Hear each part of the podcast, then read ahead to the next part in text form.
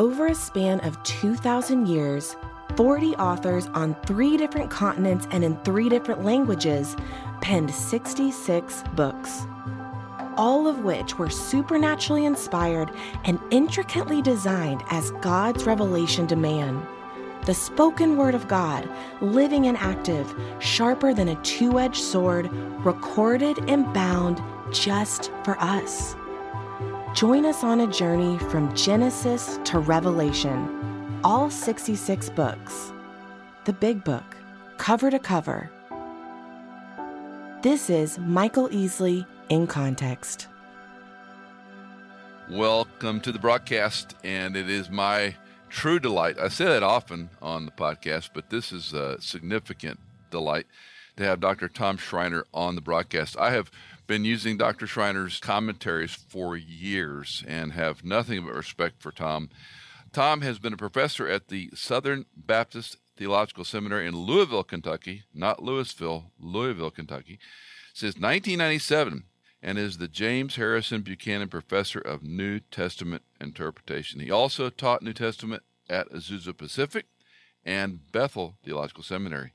He received his Bachelor of Science from Western Oregon University, an MDiv and THM from Western Seminary, PhD in New Testament from Fuller Theological Seminary.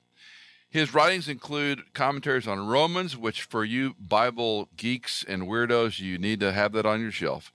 1 Corinthians, Galatians, Hebrews, 1st and 2nd Peter, Jude, and Revelation.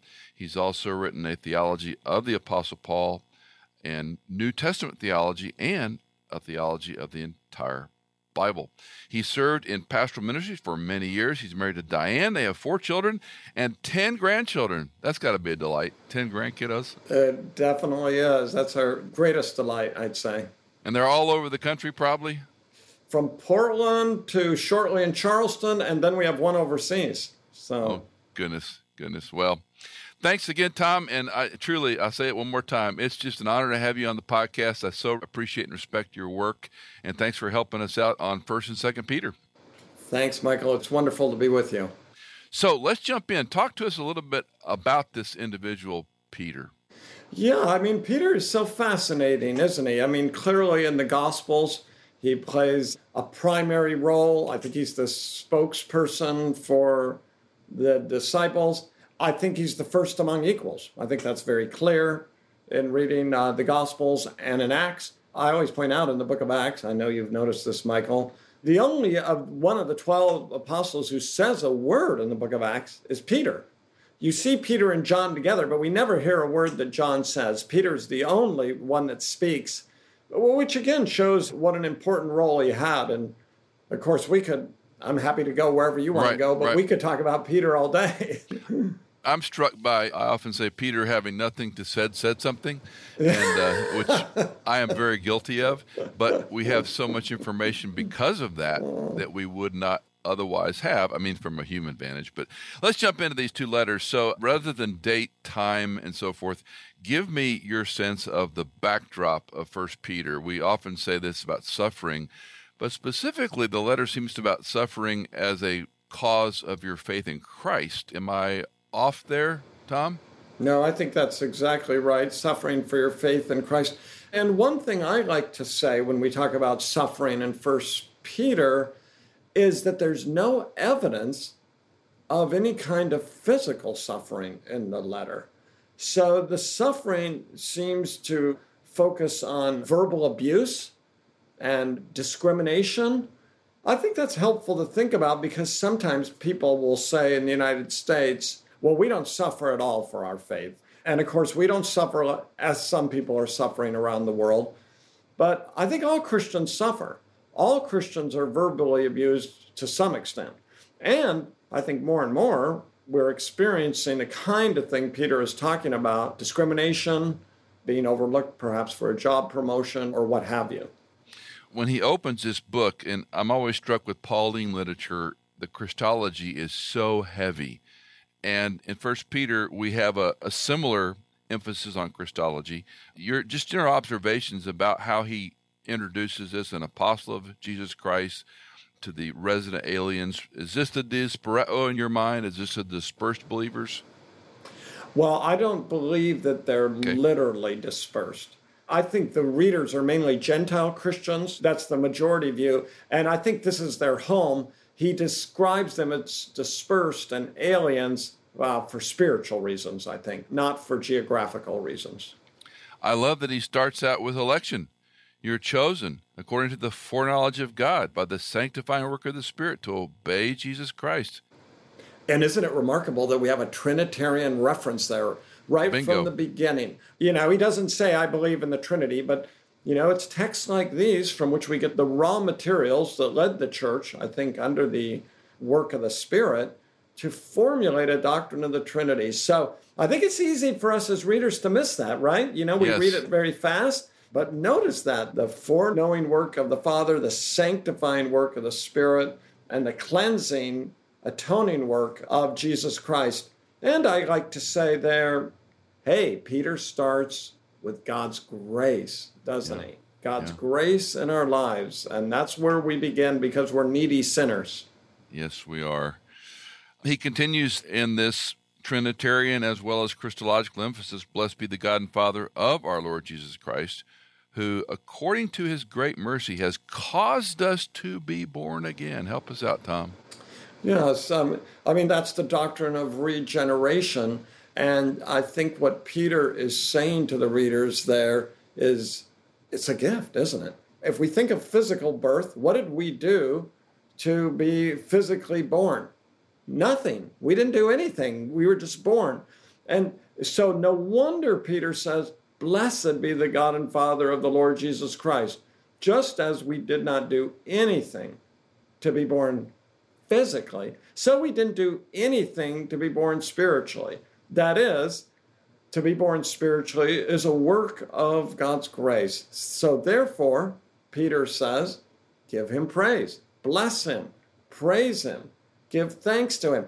In the midst of your suffering, Peter knows they're going through hard times, but in the midst of your suffering, give Him great praise and thanks for causing you to be born again. Which he brings up again. We probably won't have time for this. He brings up again their being born again in chapter 1, verse 23.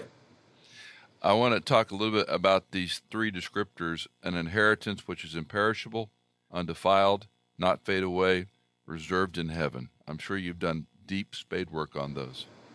Well, the inheritance in the Old Testament is the land of promise. You know, if you read the book of Joshua, again and again, the inheritance is the dividing up of the land for Israel.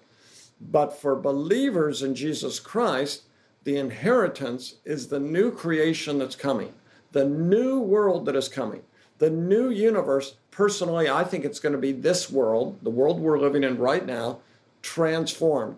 And what does Peter tell us? that world will last forever. That world will never be corrupted. No pollution in that world, nothing that would taint that world. And the other thing I'd like to say is Peter's writing to people who are suffering and going through hard times. This is one of his fundamental themes. He says, Think of your future. Your inheritance is secure. This is not just pie in the sky, right? He's saying, Look, you've got an inheritance, and that should motivate you to follow Christ in the midst of difficult times because, Michael, you and I know this, we've lived longer. Life on earth passes quickly. Yeah. And Peter lifts our eyes to what is coming, and what is coming will never fade away. That's an amazing promise. I often remind our congregation and our listeners that, you know, America's 244 years old this year and to think of the power and prosperity and that all we've achieved and yet on the timeline of Israel on the timeline of world history we're barely even measurable and yet we're so you know I call it the I me my focus it's here and now and my life and this idea of thinking vertically as I like to say about this future you know hope we have a living hope talk to me about inheritance. There's three word forms. If my it's been a while since I looked at it. Kleronomius, klerao, klerao, and there's some discussion about. And you mentioned this world being part of that. What was the word he used? Imperishable, undefiled, won't fade away. Is there a salvific part of that, and then other things?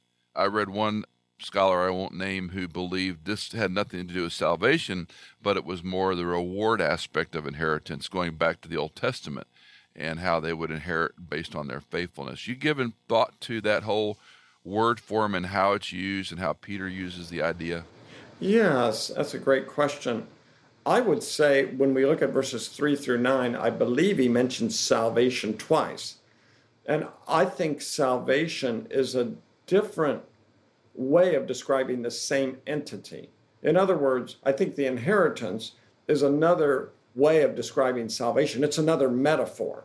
Now, it includes salvation, being rescued from sin, but I think the inheritance also includes all that we'll do in the world that is coming. And of course, much of that is hidden from us, but we do know we're going to have tasks, we're going to have responsibilities, we're going to rule the world with Christ. I mean, what's that going to look like? We don't yeah. really know. But why is that described to us? I think it's probably because we couldn't yeah. ingest it or fully take it in. Yeah. It's going to be astonishing. So, yes, we're going to be saved. I think you're right in what you're suggesting. I don't want to minimize salvation. That is amazing, right. isn't it? Right. But but I think it's more than just being rescued. It's being rescued to fulfill I would say, the original task that was given to Adam and Eve, and that was to rule the world for God. They were to rule the world for the glory of God. And through Jesus Christ, we will rule with Christ. We will rule the universe to come with Him. Wow. Yeah.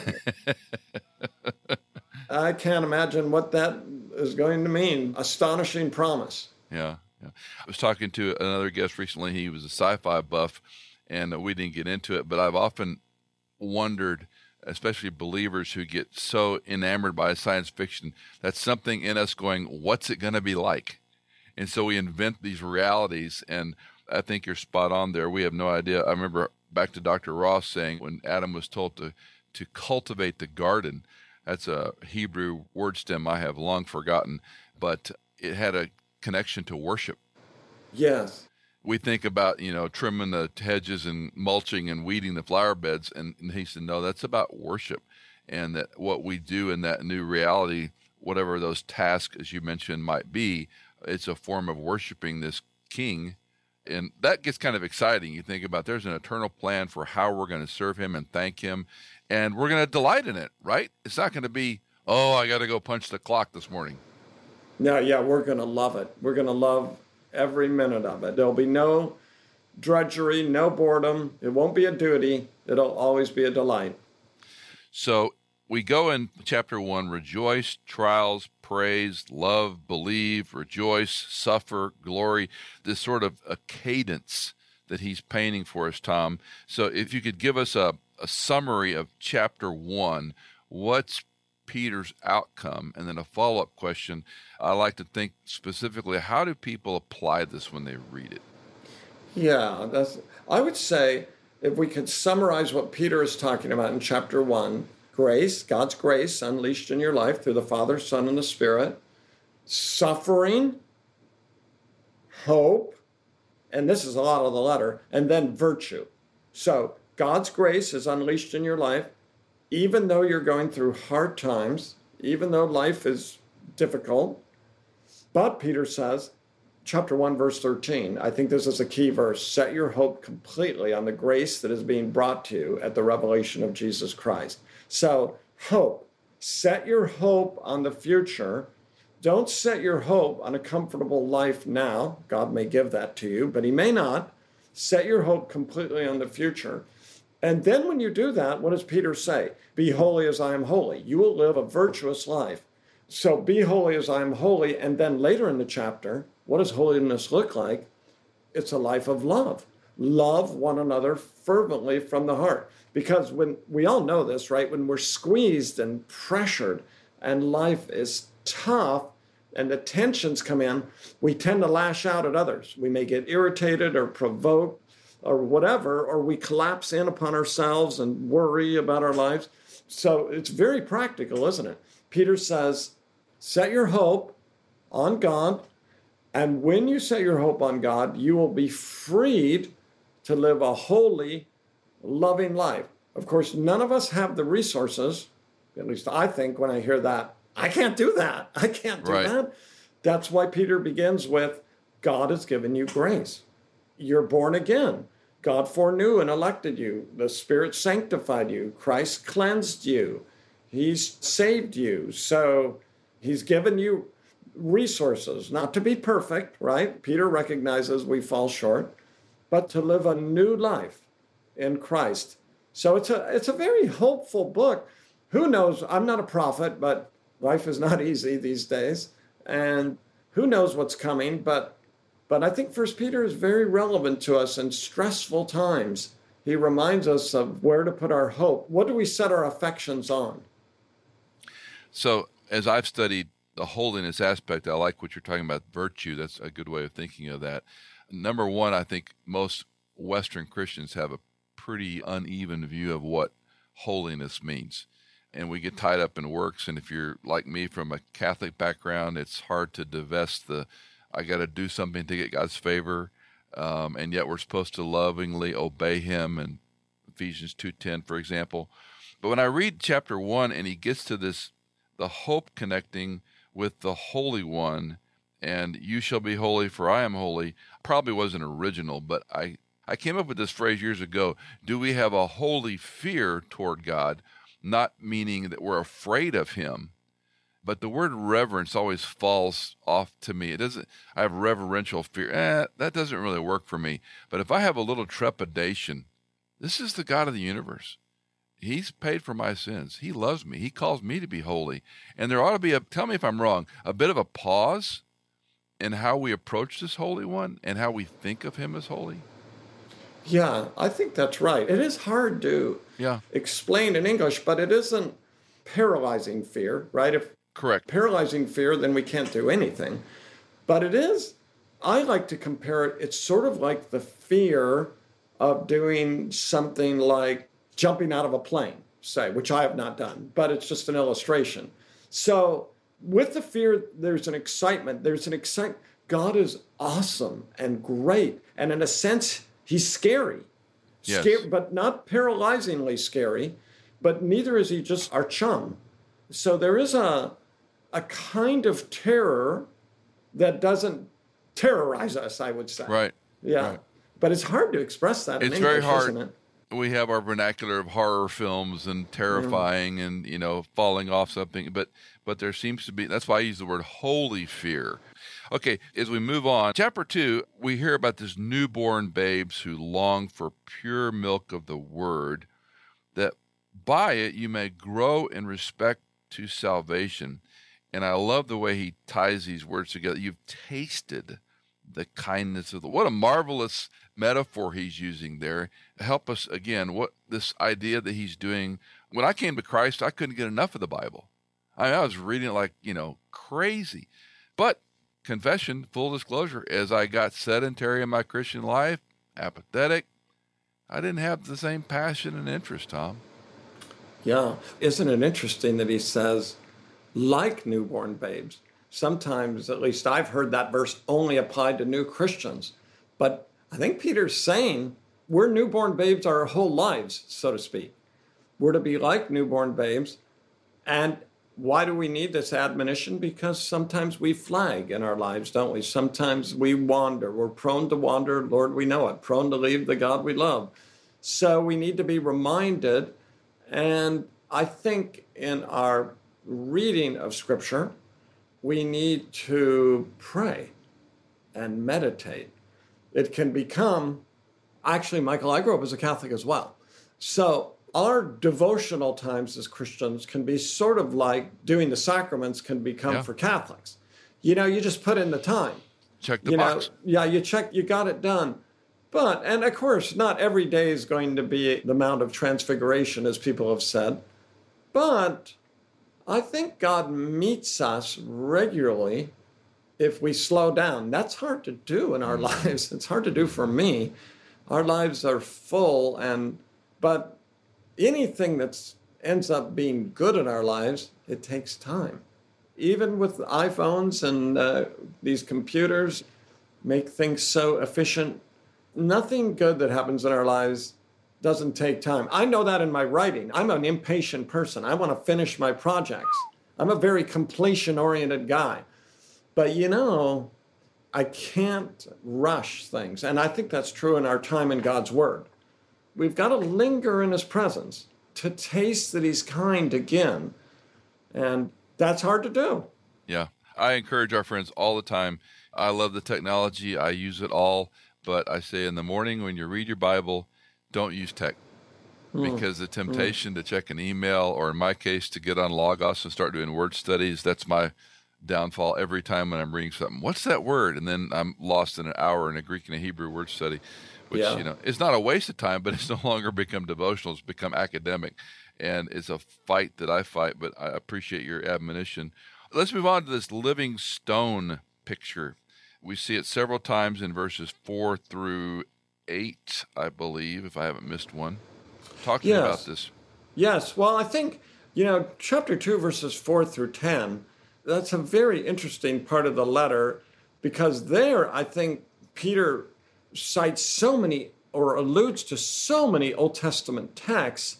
And I think he's arguing look, the temple theme, when he talks about the stones, the temple, which plays a, such a massive role in the Old Testament and really in the New Testament as well, the temple is fulfilled in Jesus Christ himself, who is the living stone and the cornerstone. So the temple points to and is fulfilled in Jesus. So, and of course, we already saw this in John chapter 2, right? Jesus says, Destroy this temple, and in three days I will raise it. And they think he's talking about the physical temple. Right. In Jerusalem. So I think Peter's, you know, picking up what Jesus himself taught him. And then Peter says, And you as saints, if Jesus is the temple, you're the living stones in the temple. Jesus is the cornerstone, the whole building is shaped around him. And, and then, of course, if we go to Paul in Ephesians 2, the Spirit dwells in the temple, and we're God's temple as well because we belong to Christ. So, a very profound use of the Old Testament. Then he has this another list, a staccato, chosen race, royal priesthood, holy nation, God's own possession. You know, as I often say, that's four or five sermons for me. just those, just those references. I often say to the uh, uneducated American, if I said Gettysburg or Vicksburg or you know even the Civil War, they would have very little context for that. How much more the let's say the younger Christian or the growing Christian who doesn't know anything about those terms I just read, chosen race, royal priesthood, holy nation, God's own possession. And those are all the privileges that belong to God's people, Israel, Exodus 19, Isaiah 43. Those are a couple texts Peter draws on there. And I think again, he's saying to the believers, one of his main themes is, You are privileged. You are privileged to be God's people. Isn't that an amazing thing that God has folded you in to be his people? So I would say now, people, I don't know where you are on all these things, uh, Michael, but I would say the church is the restored Israel. I don't think that means there's not a hope of salvation for ethnic Israel, but I think he's saying you're God's chosen people. You're his you're his new people and and I think at the same time Romans 11 says there's a promise of salvation for ethnic Israel that still hasn't been fulfilled. Mm-hmm. Which is a and you deal with that in Romans, and that'd be another that'd be a fun program just all in itself about replacement theology and what's Israel and who's Israel today. And my friend Charlie Dyer wrote a book called Whose Land Is It Anyway? And the short answer was God's. Because all the debate will never stop long as we're on this planet.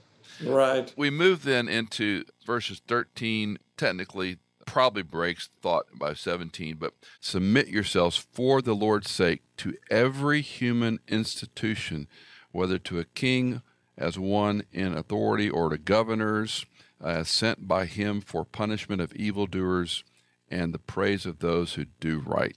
That's hard stuff, mm-hmm. Tom. Help us in a culture that abhors authority, right? I mean, it seems more and more people resist authority. I don't recognize this particular person as my president. I don't like this.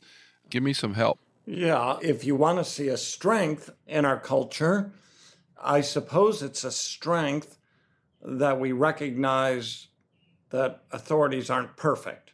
If you want to see a strength in it, But there's also a profound weakness. The original sin of Adam and Eve in the garden was a rejection of authority. Right. God has given us authorities for our good. And of course, Peter says here that includes the government. Therefore, our inclination should be to submit, to follow authority, to do what they said. And I think in our culture today, often the inclination is the opposite. The Yeah. first inclination is to question, to buck, to resist. There are times to resist, but those are the exceptions. The norm should be to to follow authority. I'm I mean, I'm just speaking biographically here. I'm thankful my dad, who was a loving dad, but he also taught me to respect authority and that authority was a good thing. And I think our culture is kind of hardwired in the other direction these days. hmm So, Peter's words, you know, this is the word of God. Peter's words still speak to us today. Do you see in your students? I know they're you know coming to a seminary, to a Boyce College, perhaps, or the seminary. Are they? I don't want to characterize them, but do you see? I mean, they're Christians, young men and women coming, but are, are they also kind of sorting through this? I mean, I think inevitably they are. I mean, they live in this cultural water. Although I do have to say, I don't teach at the college, I teach at the Right. seminary, but our students are amazing. I mean, I'm blessed. My daughter, who did a lot of subbing in public schools in Louisville, she would come home and tell me stories of what happened in the schools in terms of resistance to authority, sometimes resisting her for such trivial reasons. And I would I wouldn't get on my knees, but I probably should have. And I'd say, well, thank the Lord for my students because they are wonderful in comparison. Of course, they they face this. I think it shows up maybe more, you know, in a school, you don't like a teacher, you don't take him again. so I think it's harder in our churches. Yeah. You know, you're you're with a pastor year after year. You maybe get tired of him. I think we quickly get tired and bored with people. We begin to see their faults. Then I think there's a tendency, even in our churches, to begin to resist authority. Of course, as a person who's been a pastor, we need to be held accountable. We can make mistakes. People need to tell us mistakes we're making. But still, you know, the New Testament is clear. The people in the congregation, their inclination should be to follow the authority of their pastors. Yeah. And and Peter says that's true of the government. Yeah. Yes. He continues, verse 17. Again, you're the Greek New Testament scholar. Uh, submit yourselves to the Lord for the Lord's sake. Verse 13. Honor all people, love the brotherhood, fear God, honor the king. And that seems to summarize his thought. Yeah. I think it's very significant. Honor the emperor, which was Nero when Peter was writing. now, Nero probably wasn't in his bad phase yet, but still, you know, Caligula had preceded him in 37 to 41, and he was a very wicked person. So it's clearly honoring the office, isn't it? Yes. So that's the first thing I'd say. The second thing I'd say is, but Peter, in one sense, if you rightly understand what I'm saying, in another, in one sense, Peter's not egalitarian. In another sense, he is. Honor everyone. Every person has dignity and value. Michael, we're maybe from the same generation. I really, this truth was really impressed upon me as a young Christian by Francis Schaeffer who so emphasized mm. in his ministry the dignity and worth and value of every human being. I'll never forget his commentary on the Gospel of Luke, and the title was No Little People. And I thought that was a great title for the Gospel of Luke. Every and I think that's what Peter is saying here. Everyone matters. But there's a special love for the family of God. Love the brothers and sisters. And then, of course, God's first, right? Fear God. I love his differentiation. And again, if I'm overstating it, please correct me. But it's honor, submit, but it's fear God. Mm, mm. There's we talked a little Yes. bit about that holy reverential caution, not just this respect, but he's the God of the universe and we need to fear him in a holy sense. And to me, that's it's kind of a great reminder. Yes, these are human servants, and as you've correctly stated, in my view, honor the office. Honor the you know, it's not the individual who might be licentious or a horrible person, yeah. but it's the office of king, the office of governor in our world, or president, or congressman, or city council person. But fear God. Yeah, yeah, absolutely. Well, let's move on. He then in chapter 2, continuing, he talks about Christ being our example. He suffered for you while being reviled, do not revile, while suffering, utter no threats. When does the believer, Tom, have the opportunity? We think of Paul when he's about to be bludgeoned, he calls on his Roman citizenship. Other times, of course, he doesn't have that opportunity and he's beaten and flogged and you know, of course, he endures a lot. Second Corinthians is chapter 11 with all the you know day and the night i spent in the deep all the things he went through that he had no control over so where is that? Hmm. And I, I, don't like the word balance. I think christians overuse balance like it's extreme here extreme there. It's not necessarily balance it's accuracy right? So when we endure suffering when we're mistreated and I'm going to ask you this is this for the gospel's sake, not the generic talk suffering we talked about? Where does the Christian leverage that and say, okay, I'm going to submit to what's happening to me, or I have an opportunity or a right, quote unquote, to say, time out. You can't treat me this way. Yeah. Well, you know, this is in a paragraph that's addressed to slaves. So I think Peter is thinking of a situation where by the nature of the case, the slave doesn't have any rights. Mm. So it is, I think he is addressing a situation where you really don't have a choice. Now, it is interesting. Sometimes, I mean, I think of the book of Acts, sometimes they run when suffering comes, sometimes they stay, which I think I get out of that that there's there's no formula. Sometimes it's not clear to us why they do what they do in the book of Acts. Right. But there isn't there isn't any formulaic answer. Why in Acts 16 didn't Paul and Silas say they were Roman citizens before? Maybe there wasn't time. I don't know. You know where they're or maybe there wasn't an out. Prison.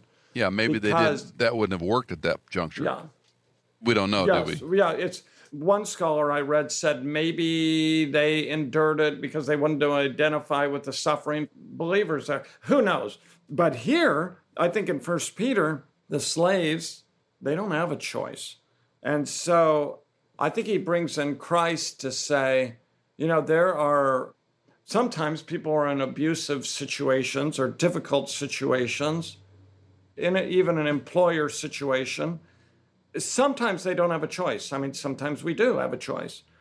I don't think it's wrong if you have a choice we have to look at specifics, but I don't think it's wrong if you have a choice to move on and get out. Mm-hmm. I mean, mm-hmm. Paul says in 1 Corinthians 7 21, if you can be free from slavery, be free from it. But I think Peter is addressing a situation where they didn't have a choice. And sometimes they're beaten and mistreated as slaves. And then, so I, isn't this remarkable? I mean, it's hard to imagine anything worse than being a slave, being owned by another person, and then being beaten and mistreated by your master. But then I think Peter says, wow, that is really difficult. But remember, no matter how difficult it is, Jesus has gone through this as well. In fact, his suffering was greater. In our lowest moments, I haven't suffered like this at all, but in our lowest moments in life, he's with us. He's gone before us and he experienced every form of suffering, which includes, verse 23, terrible verbal abuse.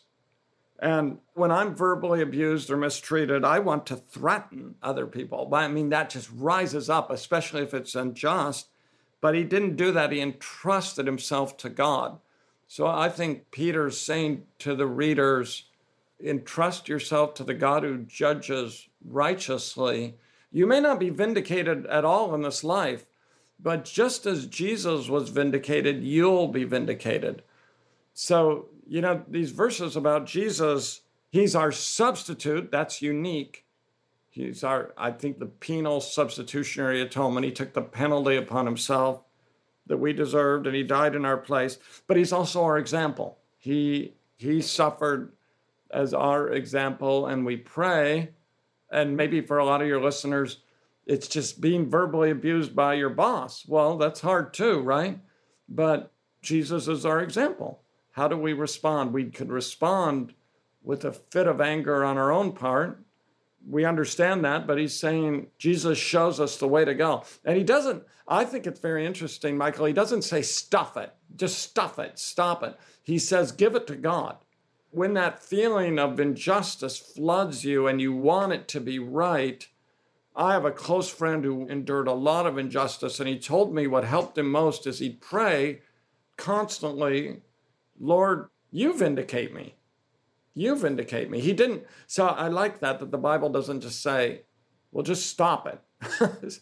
stop thinking about that. He couldn't stop thinking about it, but he says every time you think about it, give it to God. So you've undoubtedly done some pretty deep work in the Greek text. In this paradidomi, we render, he kept entrusting himself to him who judges righteously. Of course, the himself isn't there in the mm. text, but mm. we inter- in, introduced that for our smoothing the reading.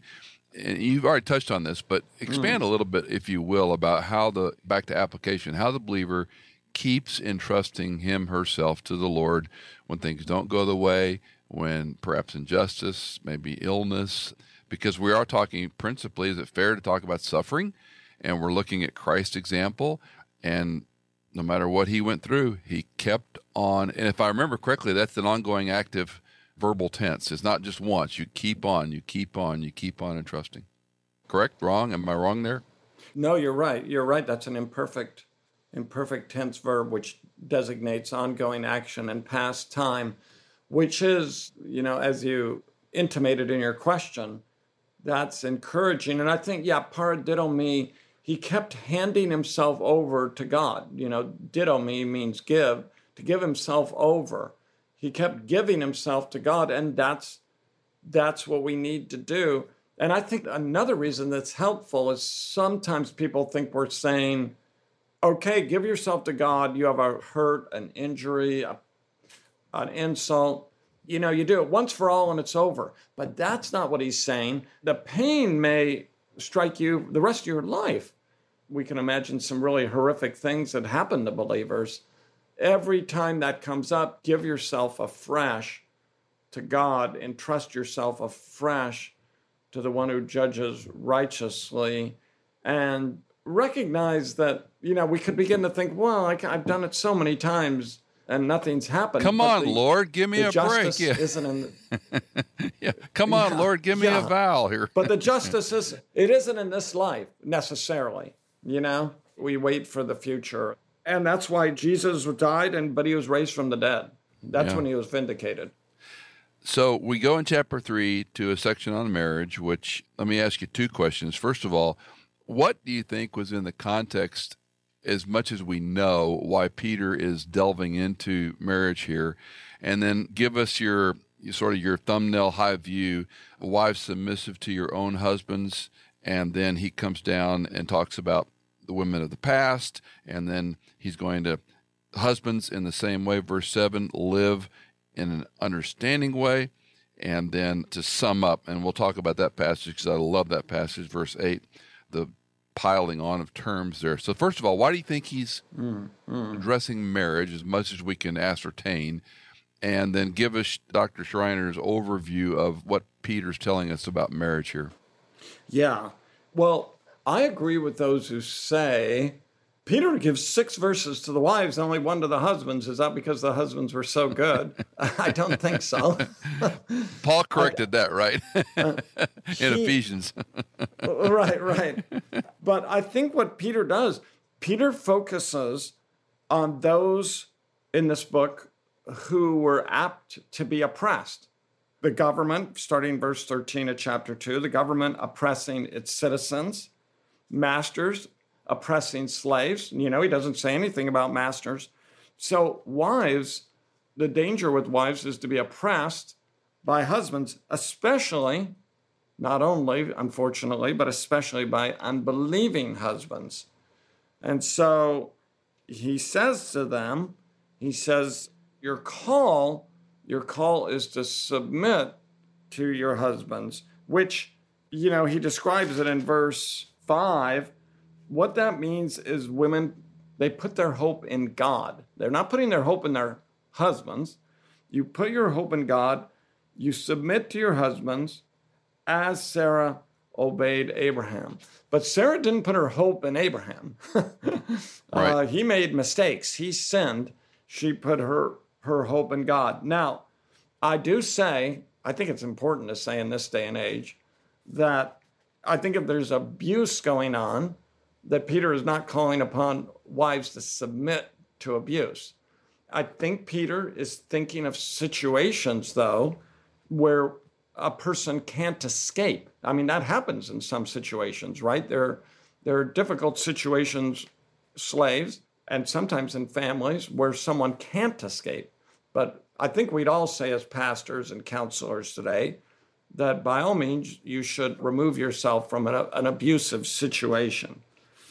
So, you know, having said that, this is so contrary, whether we're men and women, to the spirit of our age. The path forward for a woman married to an unbelieving husband is not to browbeat him to believe, which is tempting, right? Because we're talking about an unbelieving husband, but to live in a way that makes the gospel radiant to her husband.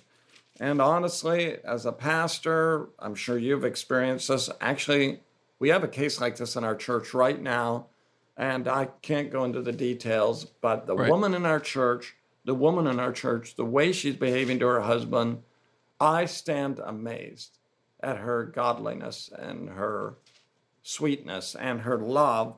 That doesn't mean she doesn't say some hard things to him, which he needs to hear. She doesn't enable him to do things that he ought not to do. So submission doesn't mean she's a doormat. We right. But on the other hand, her godly life, her love for him, it's truly a miracle. She's clearly putting her hope in God mm. instead of her husband or even in herself.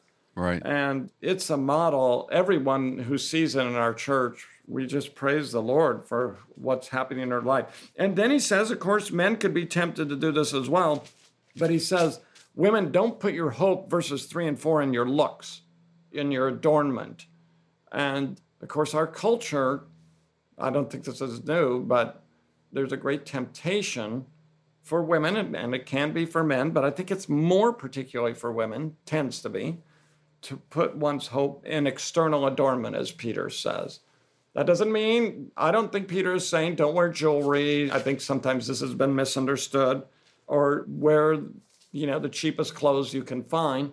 I think Peter's saying that's not what you should focus on. Be careful that you're not, I would say, that you're not dressing ostentatiously or seductively, both of those. Ostentatious dress seductive dress. Both of those are wrong. And then, if I jump ahead, happy to jump back if you want to, what he says to husbands husbands are to live in an understanding way. I think that means the way God wants them to, which means husbands are to understand their wives, which is, I've been married almost 46 years. That's a lifelong project. I'm still still learning more about my wife yeah. every day. I can yeah. tell you some very stupid things I did with my wife when I was young, even trying to be kind to her, but I had this image of what a wife would want. And so I'd do these things for my wife, and my wife would say, I don't like that. And I'm like, well, wait a minute. according to the TV shows I saw, that's what you should like, you know? So, you know, we understand our wives. And then we recognize that they're equal, they're co heirs with us in the grace of life submission doesn't mean they have less dignity or value. Mm-hmm. They're co heirs. And when he says they're the weaker vessel, you know, there's a lot of discussion on that. I am very convinced that means weaker physically.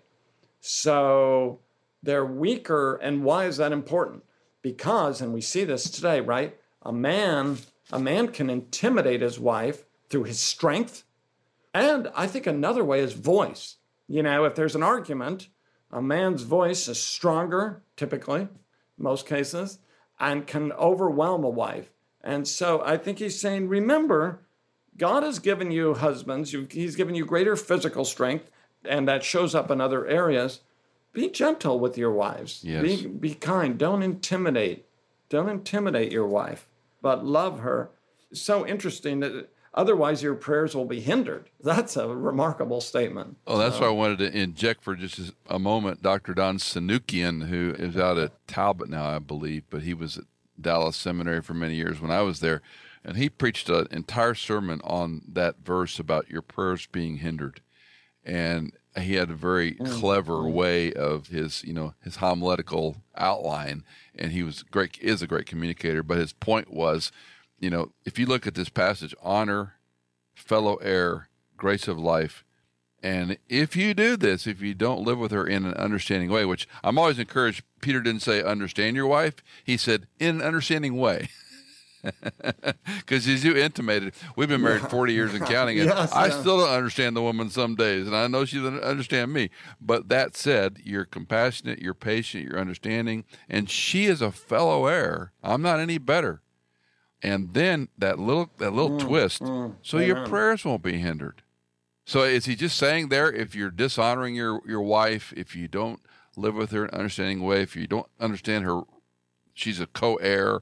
We read otherwise. Your prayers are going to be frustrated. What does this mean? Yeah, I, th- I think that's what it means. I think it reflects what we find in other places in the Bible. Because if one is consistently mistreating, if we're consistently mistreating our wives, we're not living in a godly way, then we're not following the Lord. I mean, why would He listen to our prayers?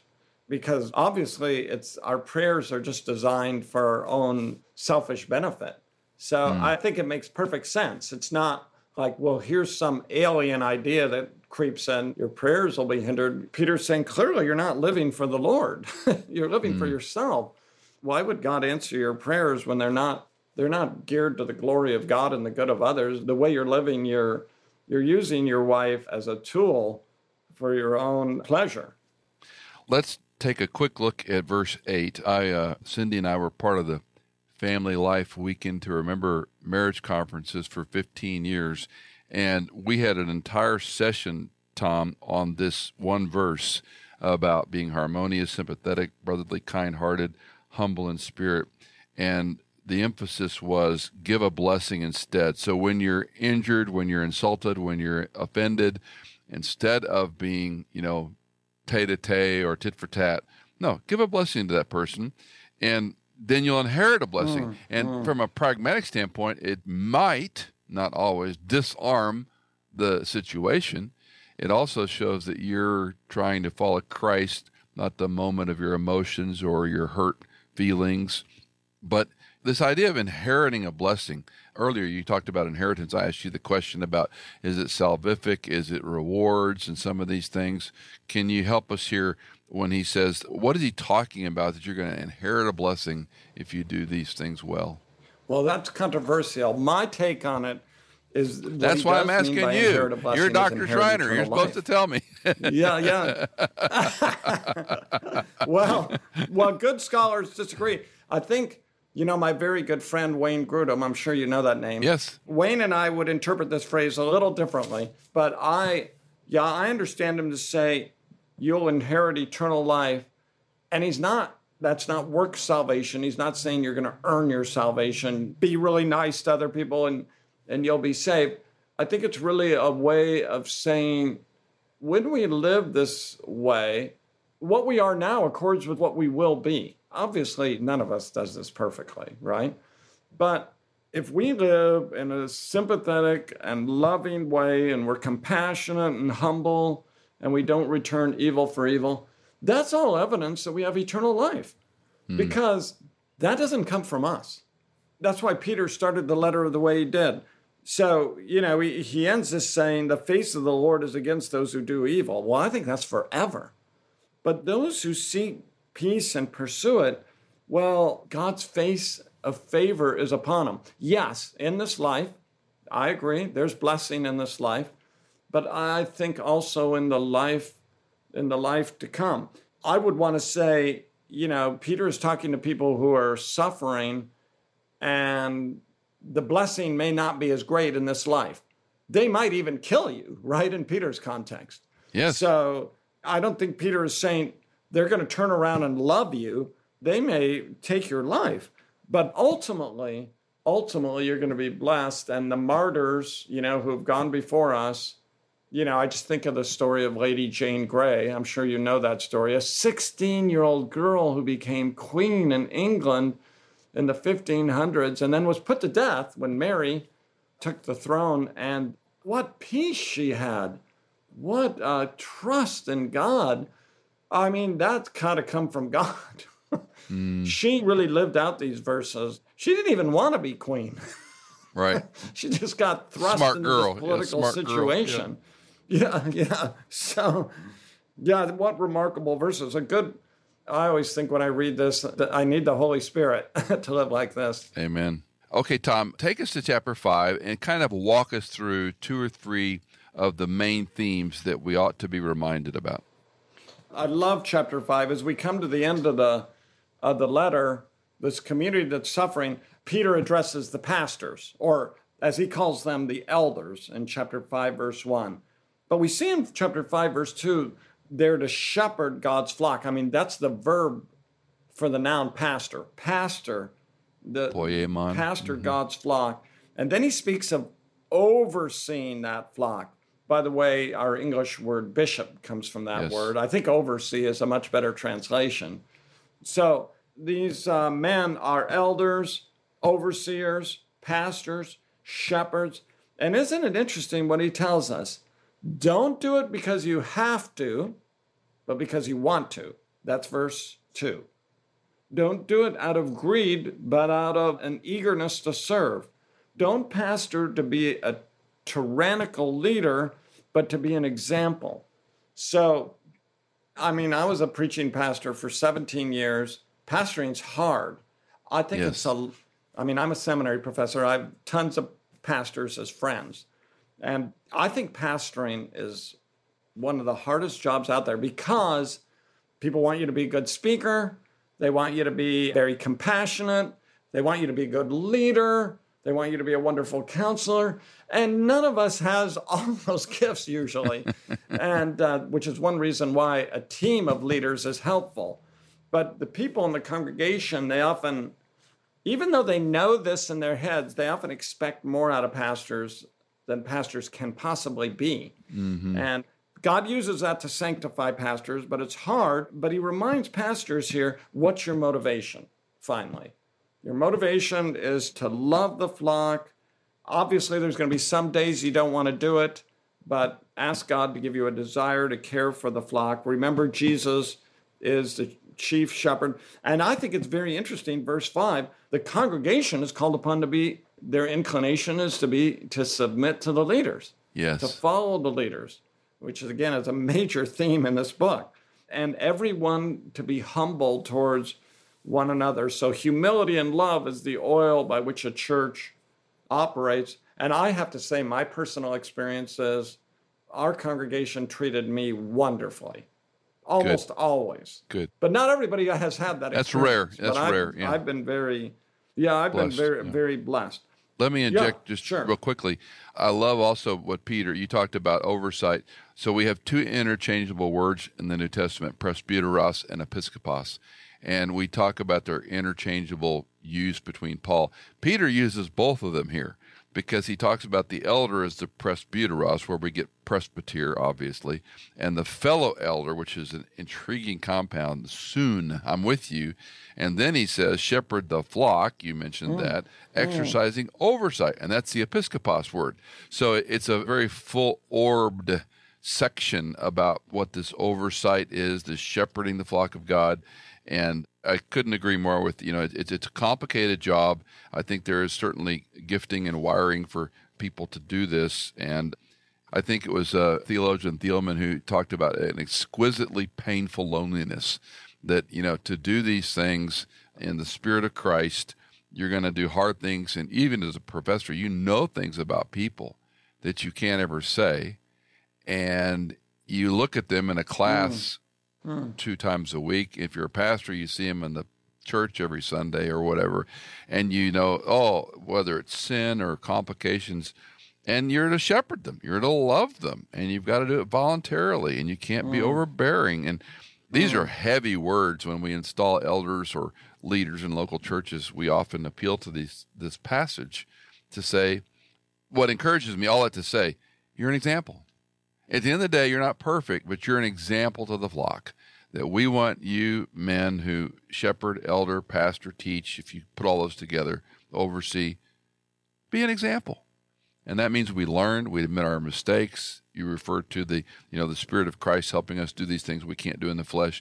So to me, you get that pastoral part of Peter who denied Christ and then who's reinstated. And I think in some respects he gets it maybe. Is that too colloquial? Yeah. And I think it's, you know, you pointed this out at the beginning. Peter doesn't call himself an apostle, but a fellow elder. He identifies mm-hmm. with them. Isn't that interesting? Yes. He, I mean, he calls himself an apostle at the beginning of the letter. And the other thing I'd say is the elders are plural. One of the yes. things I found most helpful in my ministry is having the other elders around me who were supportive. I mean, obviously, if they're not supportive, it's hard. But some can be I rather interesting. Wonderful fellow elders. yeah, yeah.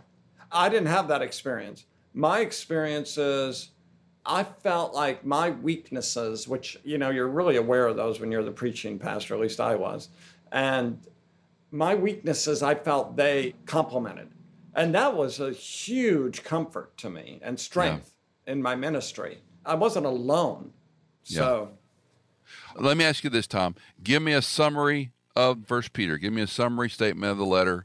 I would talk to you for hours on it, but let's land our plane here. Well, so chapter 5 verse 12 many people have said here's the summary of the letter this is you know the, the last part of the verse i'm encouraging and testifying you this is the true grace of god so peter says i've told you about the true grace of god in this letter. And then what does he say? Stand in it. Hold on. Hold on. Life is tough. Life is difficult but god's given you grace. God's given you strength. Stand in the grace that he's given you. So I think that's a wonderful summary of the letter, or even the previous verses. Humble yourselves under God's mighty hand when hard times come. Cast your cares upon Him. The devil's wanting to destroy your life through suffering. Hang in there. Hang in there, Peter says. Stand firm in the gospel, I think is his call in the entire letter. Dr. Tom Schreiner, who is currently the professor at Southern Baptist Theological Seminary in Louisville, Kentucky, where he uh, teaches New Testament interpretation. And you're going to have the pleasure of hearing Tom again on our next broadcast on Second Peter. So thanks for joining us on this broadcast, and we'll see you next time. Did you know that In Context is fully funded by our listeners like you? If you are a regular listener, would you consider giving a one time or perhaps monthly donation? You can give at michaelincontext.com. In Context is produced by Hannah Seymour, mixed and mastered by Sonomorphic, and music composed by Chad Cates and Blair Masters.